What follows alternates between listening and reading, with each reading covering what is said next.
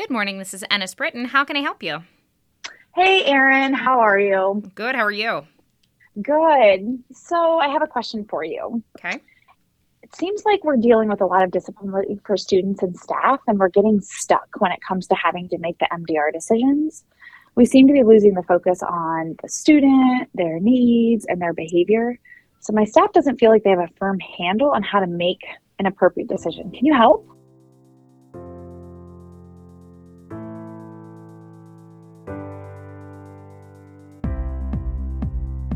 Welcome to On the Call, Ennis Britton's Special Education Team podcast. I am Erin Westendorf Fortman. And I am Jeremy Neff. And we are ready to dig into this call.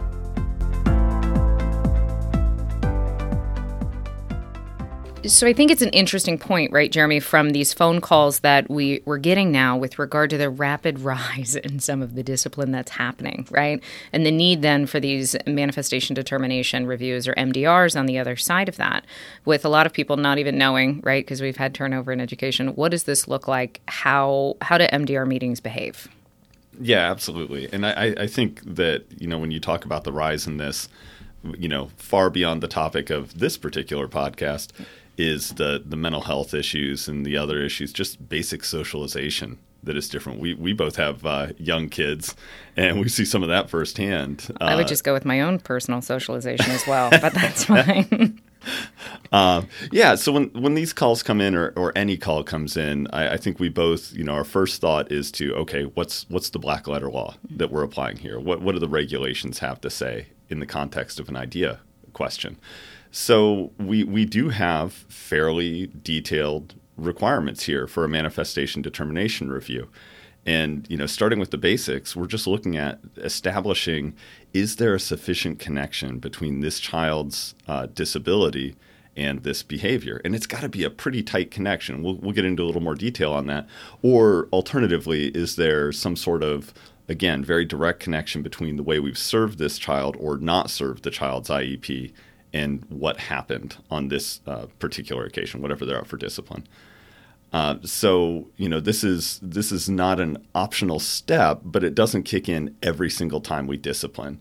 So as far as when we do this sort of thing, so it doesn't have to be, you mean, if we just have a three day suspension for a kiddo, we're not talking about great MDR this time. But if it's the fourth or fifth three day suspension for a kiddo, we could be, depending on the reasons for the suspension, because we are required to hold MDR hearings within 10 days, 10 school days of the decision to change placement. So, what that, when is that decision? That's your decision to suspend, right? It's not just, oh, well, it's less than uh, a recommendation for expulsion, so I'm fine.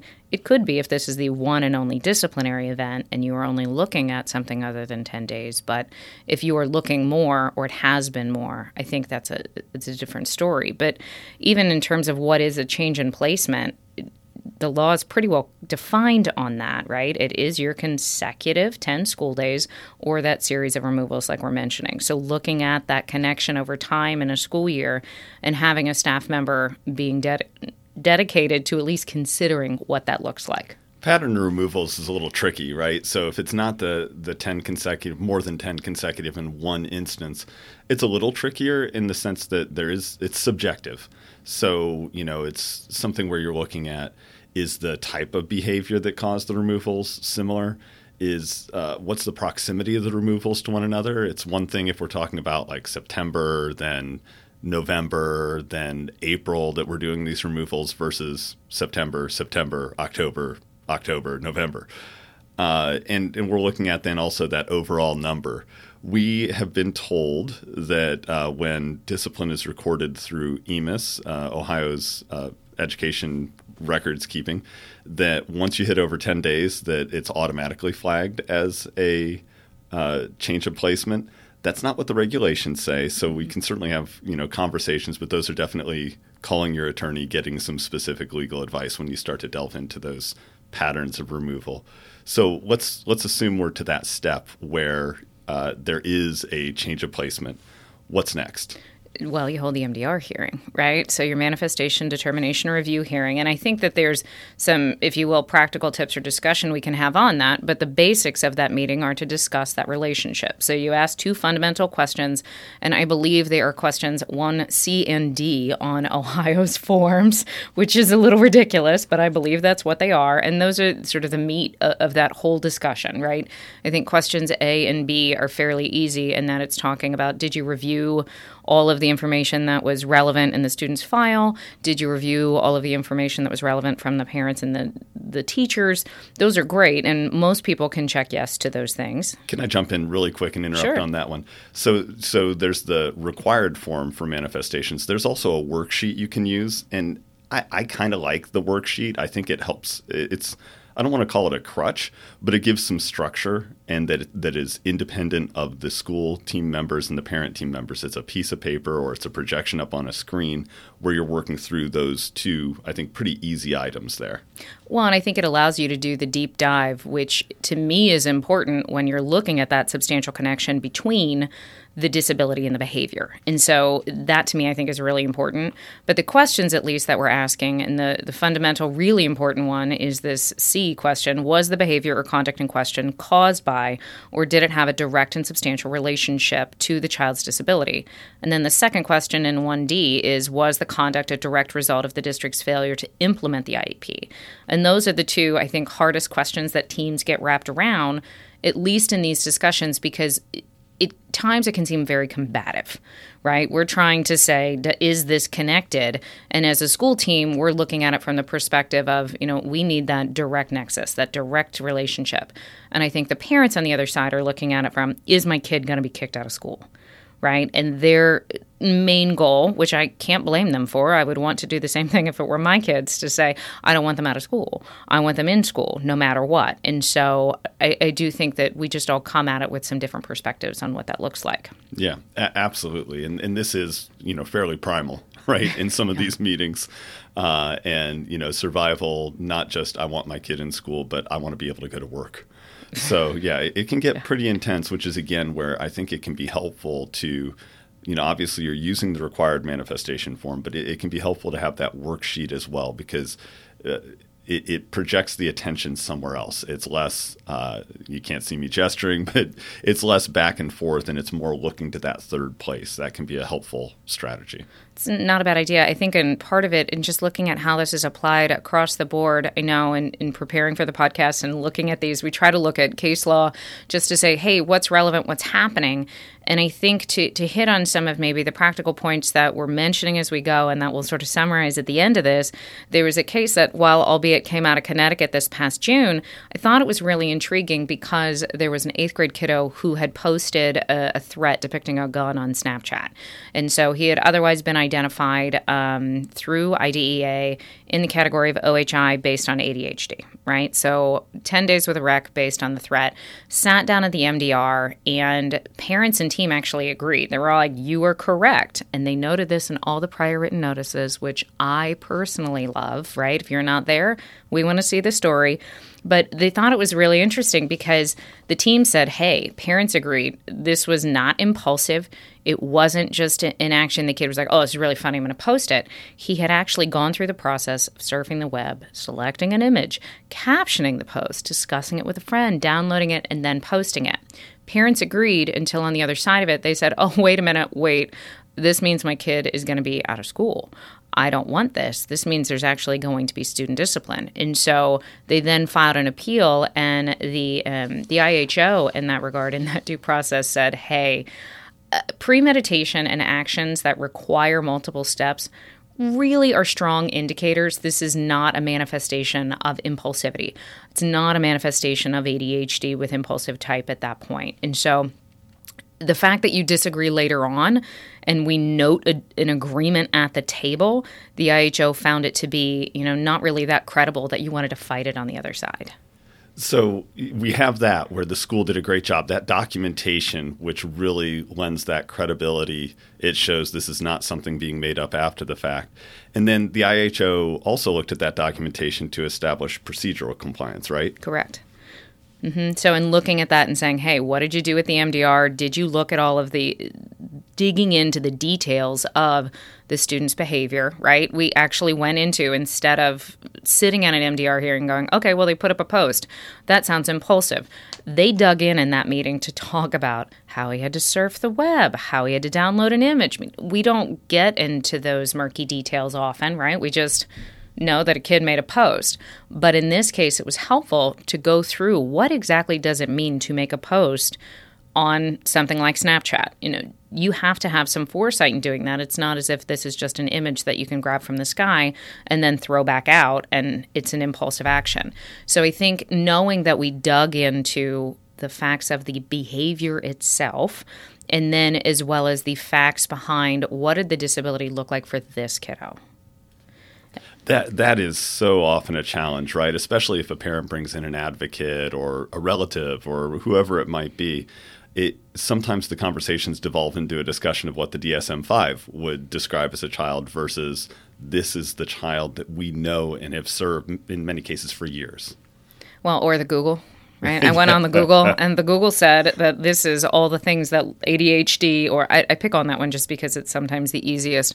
Or what does maybe impulsivity look like for a kiddo with ADHD impulsive type versus just, I hate to say it, your, you know, typical or even your typical kid, right? Mm-hmm. I mean, kids are impulsive by nature. They see something like you see a cookie on the counter, at least in my house right now, cookies on the counter, my kid's going to walk up and eat it. I don't care that dinner's in five minutes, right? Of course. And so looking at where is the line between a typical behavior for impulsivity and maybe disability related behavior for impulsivity. And so I think that you can add in a variety of different disabilities that we could talk through with MDRs at maybe a later time. What does MDR look like for emotional disturbance? What about MDRs for, um, you know, an SLD kiddo? All of those things could be delved into, and we could be talking for an hour. No one wants to hear that. But, but the bottom line is here: this school did a great job considering the information that was before the team. This was not a rush through. This wasn't just checking the boxes. Then they documented that they had a thorough discussion of this child's needs, his individual unique needs, and the particular behavior that occurred in this case but I also think in in that, in looking at all of that documentation, it was helpful in this case. The parents agreed, mm-hmm. right? I think when you get in trouble, not in trouble, the conversations become much more problematic. Even if the screen is up with the worksheet, when we're talking and there's not agreement, right? Mm-hmm. And so uh, we've been in meetings, as I'm sure all of us have, where it's like, well, how do we move off neutral, right? How do we go to yes or no to lean? And I think there's some misunderstanding even in that you really start in neutral because I don't think the questions are posed in that fashion. Yeah, absolutely. They they used to be in some ways posed almost as though it was assumed it was a manifestation, right? And we don't want to go too far into the regulations that are now over a decade old, the when we had the change. But right now, they're written in a way it's almost presumed there's very high dollar language. You know, is there a direct and substantial connection to the child's disability, or if you're on that factor of uh, whether the IEP was implemented, is there a direct and substantial connection between the failure to implement the IEP and the behavior? This isn't just some sort of tangential, hey, my kid has ADHD, he can't be held accountable. No, and I don't think it is. And I think with that, focusing as a district to make sure that you are at least training your staff. And so if we shift into a little bit of let's talk practical points, right? How do we at least best help our, you know, school people work this in every day, making sure your staff are trained to know that this is a high bar. Direct and substantial is not just, I didn't do um, track, so I don't know how, how high the hurdles were. Um, but, and I'm also short, so no joke. so it, at least if we look at it from the perspective of this is not a one foot hurdle, like this is a four foot, five foot hurdle, maybe three foot. I don't know what the tall hurdles jump. are. It's, it's, it's not. I don't know that it's high jump, but it's it's real high, right? And looking at that, then that direct connection, right? So. Mm-hmm really a direct connection, not a tangential relationship, you're really high. And looking at then also if we have failed to implement an IEP, which includes a behavior plan, making sure that that failure connects to the behavior. And so, if you failed to maybe provide some OT minutes, but we're talking about, let's say, this threat on Snapchat, seeing that direct connection between what was provided and what the behavior was, I think is also important. And, and built into what you're saying is also some of the process in terms of you can't do those things if the team members aren't reviewing the IEP, aren't reviewing the ETR. Uh, it's the worst feeling in the world to be sitting in one of these meetings and somebody asks a question like, "Well, I haven't really seen the ETR." You're you're not compliant then, just by nature. Absolutely. So bringing in, and I think that's why pointing out earlier that worksheet is really important because it will allow you to say we've taught, we've brought in the ETR, we've brought in the IEP. Having even some of the worksheet developed in advance as a draft, no decisions made, but pulling in pieces. Also, though, having the ETR and IEP, even if you've done that, to show parents where you've pulled it from, so that it's not just, oh yeah, yeah, I did that. Let's just move on. This is another, you know, step in the process we have to get through. I think is is important and also including information the parents might bring, including to that meeting. So they show up at the MDR and they've got the, the, the new evaluation we want to show that that was considered. It doesn't necessarily have to sway the decision one way or the other, but we have to show that it was considered and document that also. Documenting it in both the worksheet, possibly, and also the most important piece, uh, prior written notice, PR-01, PWN, whatever you call this. But I do think having the details of that discussion, we aren't required to provide a minute for minute recount of what happens in those meetings. But when you don't, at least go into some detail, I think it can harm you later if the parents choose to fight or disagree with what has happened. I think it also could harm you in, you know, if something happens now and in two more years it happens again very similarly, and one is a manifestation, why do we want to show one isn't? Having the details is really important. So, this is an area of law where there are a lot of different rabbit holes you can go down, and we plan on doing that in other episodes. Uh, but it's an area where some of those basic steps that we've just talked about can go a long way to either avoiding a fight to begin with or prevailing uh, in the event that you do end up on the receiving end of a complaint or a due process. So, uh, lots of opportunities here. Any, any final thoughts? No, I do think that it, understanding the basics on each step along the way is really important. And I think that was the goal of, of, of, this sort of conversation to just let's lay the groundwork and then we can dig in to uh, other sort of tangential items or other offshoots here in future podcasts. That's it for today's episode. Thank you for joining us. A quick note this podcast is intended to be used for general information only and is not specific legal advice. If you have a specific question, please consult an attorney. Be sure to check out other episodes at ennisbritton.com or wherever you find your podcasts. If you have a topic you would like to learn more about, a question about today's episode, or anything else you would like to share, please email us at podcast at ennisbritton.com. We're looking forward to talking with you again soon.